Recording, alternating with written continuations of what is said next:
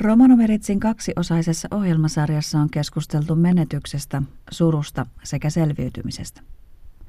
Malla Laitille läheinen Raija Serkku kuoli autoonnettomuudessa sekä myöhemmin Arto Veli ja Roope Serkku kuolivat junaonnettomuudessa hyvin nuorella iällä. Aluehallintoviraston erikoissuunnittelija Malla Laiti on kokenut elämässään traagisia menetyksiä. Nuorella iällä koetut läheisten ihmisten kuolemantapaukset jättivät jälkensä, mutta myös opettivat Mallaa. Tämänkertaisessa Romano Miritsissä kuulemme Mallan kertomana siitä, millaista on kokea syvää surua, nähdä läheisten tuskaa ja toisaalta selviytyä. Suru on lohdutonta. Sanoisin, että varmaan niistä asioista on oppinut ehkä alitajuisestikin sen, että, että elämässä tapahtuu tapio, ta, asioita, joissa pitää niin luovuttaa, mennä eteenpäin. Että te kerroitte, että oli tosi lohdutonta nähdä, kun omat vanhemmat suree niin vahvasti. No kaksi isoa semmoista hetkeä tulee, että, että kun tämä kolari tapahtui kahdeksaa vailla 11 päivällä, niin, niin ne oli, me oltiin kaikki aina, kun se junarata edelleen kulki siinä ja junat kulki, niin me, me aina yritettiin niin silleen, että niin kukaan ei huomaisi, että nyt on se kellon aika – mä puhun nyt niin siitä, siitä ensimmäisestä kahdesta viikosta ennen hautajaisia, niin sitten kerrankin oli silleen, että, että me katsottiin, että missä, ne, missä se Veija Irja on. Ja me etittiin, ruvettiin etsiä kaikkia hulluna, käytiin pitkät pihat ja huoneet ja kaikki, ja niitä ei näkynyt missään. Ja sitten, oli, sitten meillä oli niin toisessa rakennuksessa niin sanottu poikien huone, jossa pojat nukkuivat, ja siellä oli niin Arton, Arto nukku siellä myös, ja oli niin hänen peti. Ja tota, ja, ja sitten me löydettiin, niin, niin, niin Veija ja Irja olivat polvillaan siinä Arton sängyn vieressä ja itkivät siinä sitten yhdessä. Se oli, se oli, se oli ihan kauhea hetki. Oli sitten hautajaiset ja kaksi arkkua laskettiin sinne hautaan, niin, niin tota, muistan kun mä katsoin niin kuin mun vanhempia siinä, niin niin, niin mustissa vaatteissa ja musta huivi päällä äitillä ja niin, niin äiti katsoo sinne hautaan just silleen, niin kuin, niin kuin kaikki elämässä olisi mennyt ilman itkua ja niin suuri suru sydämessä. Ja sitten jälkeenpäin äiti sanoi, että, että kun se oli siis tota, heinäkuu ja linnut laulo siinä puissa, niin äiti sanoi, että hänestä ihan tuntui, että Arto ja Roope siinä niin oli. Ja, ja tota, hänestä tuntui, että niin hän hautasi niin osan sydäntään siinä. Ja sitten toinen oli siinä, että mun isä seisoo vieressä ja itkee ja puristelee käsiä niin edestakaisin, kun on niin, niin tuskainen ja lohduton ja varmaan just semmoinen olo, että, että haluaisi nostaa ylös sieltä haudasta eikä, eikä haudata sinne. Oli ihan kauheita hetkiä. Kuinka kauan kesti, kun aurinko alkoi jälleen paistamaan? No kai se elämä on ja ihminen on rakennettu niin, että varsinkin kun on nuori, niin sitten elämään tulee kaiken näköistä muuta. Ja, tota, ja sille ehkä se aurinko alkaa niin aika piankin, en osaa sanoa aikoja, mutta alkaa niin paistamaan, mutta tota, sitten siitä huolimatta niin kuin, tosi usein niin kuin palaa siihen tuskaan ja suruun. Ja mä sanoisin näin, että se ensimmäinen vuosi, niin se on aina niin kuin kaikista pahin, koska vähän väliä miettii, että viime vuonna vielä tähän aikaan ja viime vuonna tähän aikaan. Ja mä muistan sen, että esimerkiksi näiden poikien kuoleman jälkeen, kun oli joulu, niin, niin, niin siis meillä on semmoinen tapa, että me noustaan ylös seisomaan siinä pöydän vieressä ja sitten isä puhuu jotakin siinä. Ja yleensä se on semmoista jotenkin vähän tiivistettyä siitä vuodesta ja kiitollisuutta siitä, mitä kaikkea on saatu. Ja silloin mä muistan siinä, kun ja sitten lopuksi, tai isä lukee sitten jouluevankeliumia, sitten hän siinä rukoilee ja, ja tota, mä muistan, kun meidän tuossa lautasissa oli semmoinen kultainen reunus ja sitten kun isä siinä rukoilee, että siellä Arto ja Roope on toisenlaisessa joulupöydässä, niin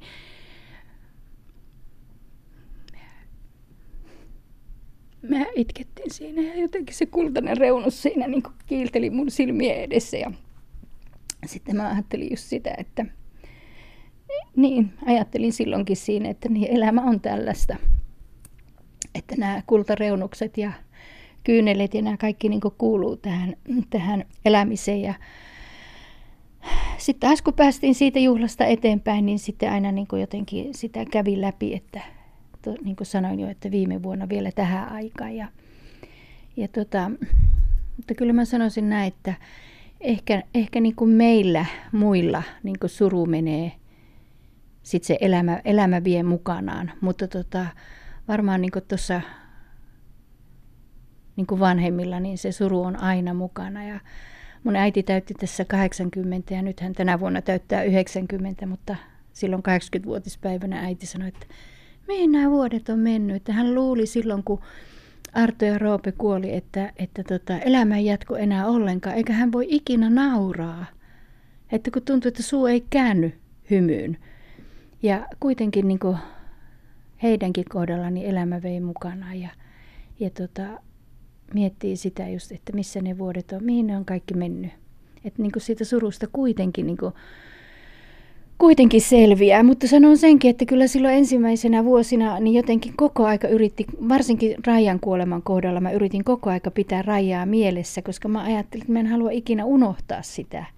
Että niin siitä, siitäkin tulee ehkä vähän taakka, kunnes sitten taas kasvaa ja siitäkin asiasta eteenpäin tajua, että eihän se koskaan unohdu, että ainahan se on niin sydämissä. Mutta sanoisin näin, että, että onhan meidän ja niin kuin munkin elämässä ollut sitten muitakin suruja – suruja ja ihan, niin kuin, ihan kuoleman kautta menetyksiä, mutta että jotenkin kaikista ne läheisimmät, niin kuin vaikka nyt Raija ja nämä mun veliä, Roopea ja mummo ja nämä, niin, niin, niin, niin jotenkin ne on niin kuin aina mukana ajatuksissa. Ja, ja vaikka niin kuin Arto ja Roopenkin kuolemasta 90, eh, on tuota 39 vuotta nyt, niin, niin jotenkin viime vuosina niin me ollaan niin kuin meidän perheen kesken niin tosi usein palattu niihin hetkiin, kun se kolari tapahtui ja se kuolema. Että, että kai se on sitä, että sitä pitää aina niin uudelleen kerrata ja käydä läpi. Ehkä se, että kun on käynyt niin, kuin, niin syvällä surussa, niin jotenkin näkee myös sen elämän niin merkityksen ja sen, sen ilon ja elämän kauneuden. Ja, mutta sil, mä koen kyllä, että tässäkin on mukana niin kuin myös valintaa, että voi ajatella niin, että uppoutuu siihen suruun ja elämä lähtee pyörimään sen ympärillä. Tai sitten niin kuin jotenkin valitsee sen sille, että, että tämä ei siis tarkoita, että tämä on ihan puhdasta valintaa, mutta että semmoista prosessia, ajatusprosessia itsessään, että valitsee, että että tämä, tässä elämässä on paljon kauneutta ja, ja, ja, ja paljon niin semmoista, että elämä on niin elämisen arvoista ja sitten niin valita jotenkin semmoinen asennoituminenkin elämään, että, että meneekö mä niin tässäkin murheissa, oli nyt mikä murhe tahansa, niin meneekö mä niin eteenpäin vai jäänkö minä niin siihen jumittumaan, koska sekin on niin mahdollista ja monen kohdalla on jäänyt, että niin näkee sen, että elämä on jäänyt johonkin jumiin joihinkin aikoihin ja, ja tapahtumiin. Mutta itse ainakin jotenkin mietin jo silloin, että semmoinen laulu on olemassa, kun elämä on kaunis, elämä on kaunis.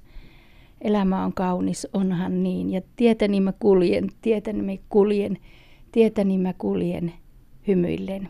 Taitaa olla Kari Ryydmanin laulu, mutta sekin oli silloin mielessä, että niin täytyy kuitenkin jotenkin valita – niin se elämän kauneus ja positiivisuus, että tästä mennään eteenpäin ja aurinko paistaa. Va- mutta vaikka nämä kuulostaa niin kepe- keveiltä sanoilta, niin ei ne kepeitä ole, mutta se on tietoista valintaa. Te ette niinä surun hetkinä hakenut esimerkiksi jotain ulkopuolista keskusteluapua. Miten te näette, että niin kuin, miten te toimisitte tänä päivänä ja miten te näette sen tärkeyden, että haetaan apua myös ulkopuolelta, ulkopuolelta oman yhteisön apua siihen suruun? No siis kyllähän siitä surusta ja siitä tuskasta ahdistuksesta pitää puhua, mutta, mutta niin kuin ehkä tuossa jo alussa sanoin, niin meillä on ollut niin puhuva perhe, johtuen jo siis niin kuin mun mummon ja isän ja äidin niin kuin mallista, niin me, me puhuttiin niin kuin keskenämme. Ja sitten me, me lapset, niin, niin mm, me saatiin huutaa ja, ja purkaa sitä surua niin kuin keskenämme. Ja tota, ja, ja, mutta jos ei ole sitä mahdollisuutta, että siitä voisi jonkun ihmisen kanssa niin kuin, niin kuin käydä sitä surua läpi, niin kyllä mä sanon, että kyllä kannattaa johonkin kriisiapuun hakea, koska muuten sä et pääse pyö, niin kuin niistä omista pyörivistä ajatuksista eteenpäin.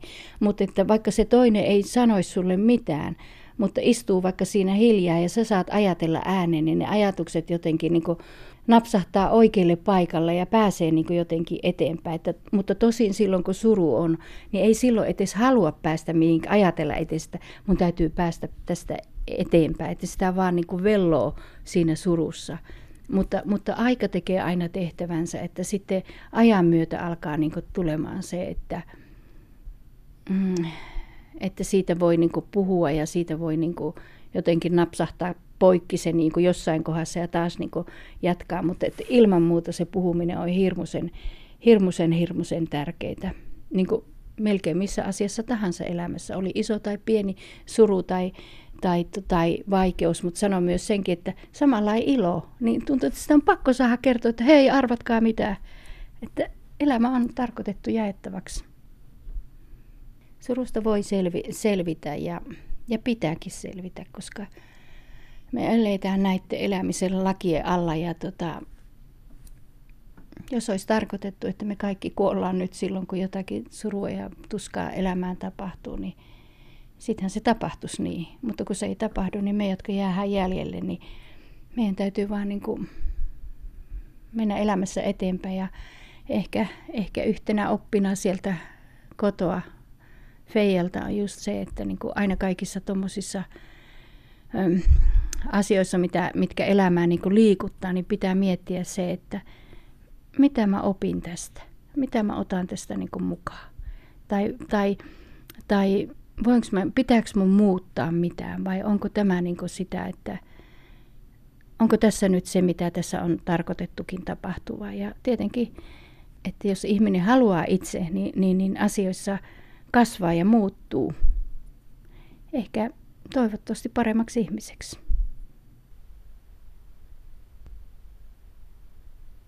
Näin Malla Laiti. Suruprosessit koetaan yksilöllisesti, mutta usein aika on paras lääke menetyksen aiheuttamaan suruun. Malla kertoi elämässään tapahtuneista traagisista menetyksistä, mutta halusi kertomallaan myös välittää viestiä siitä, että kaikesta on mahdollista selviytyä.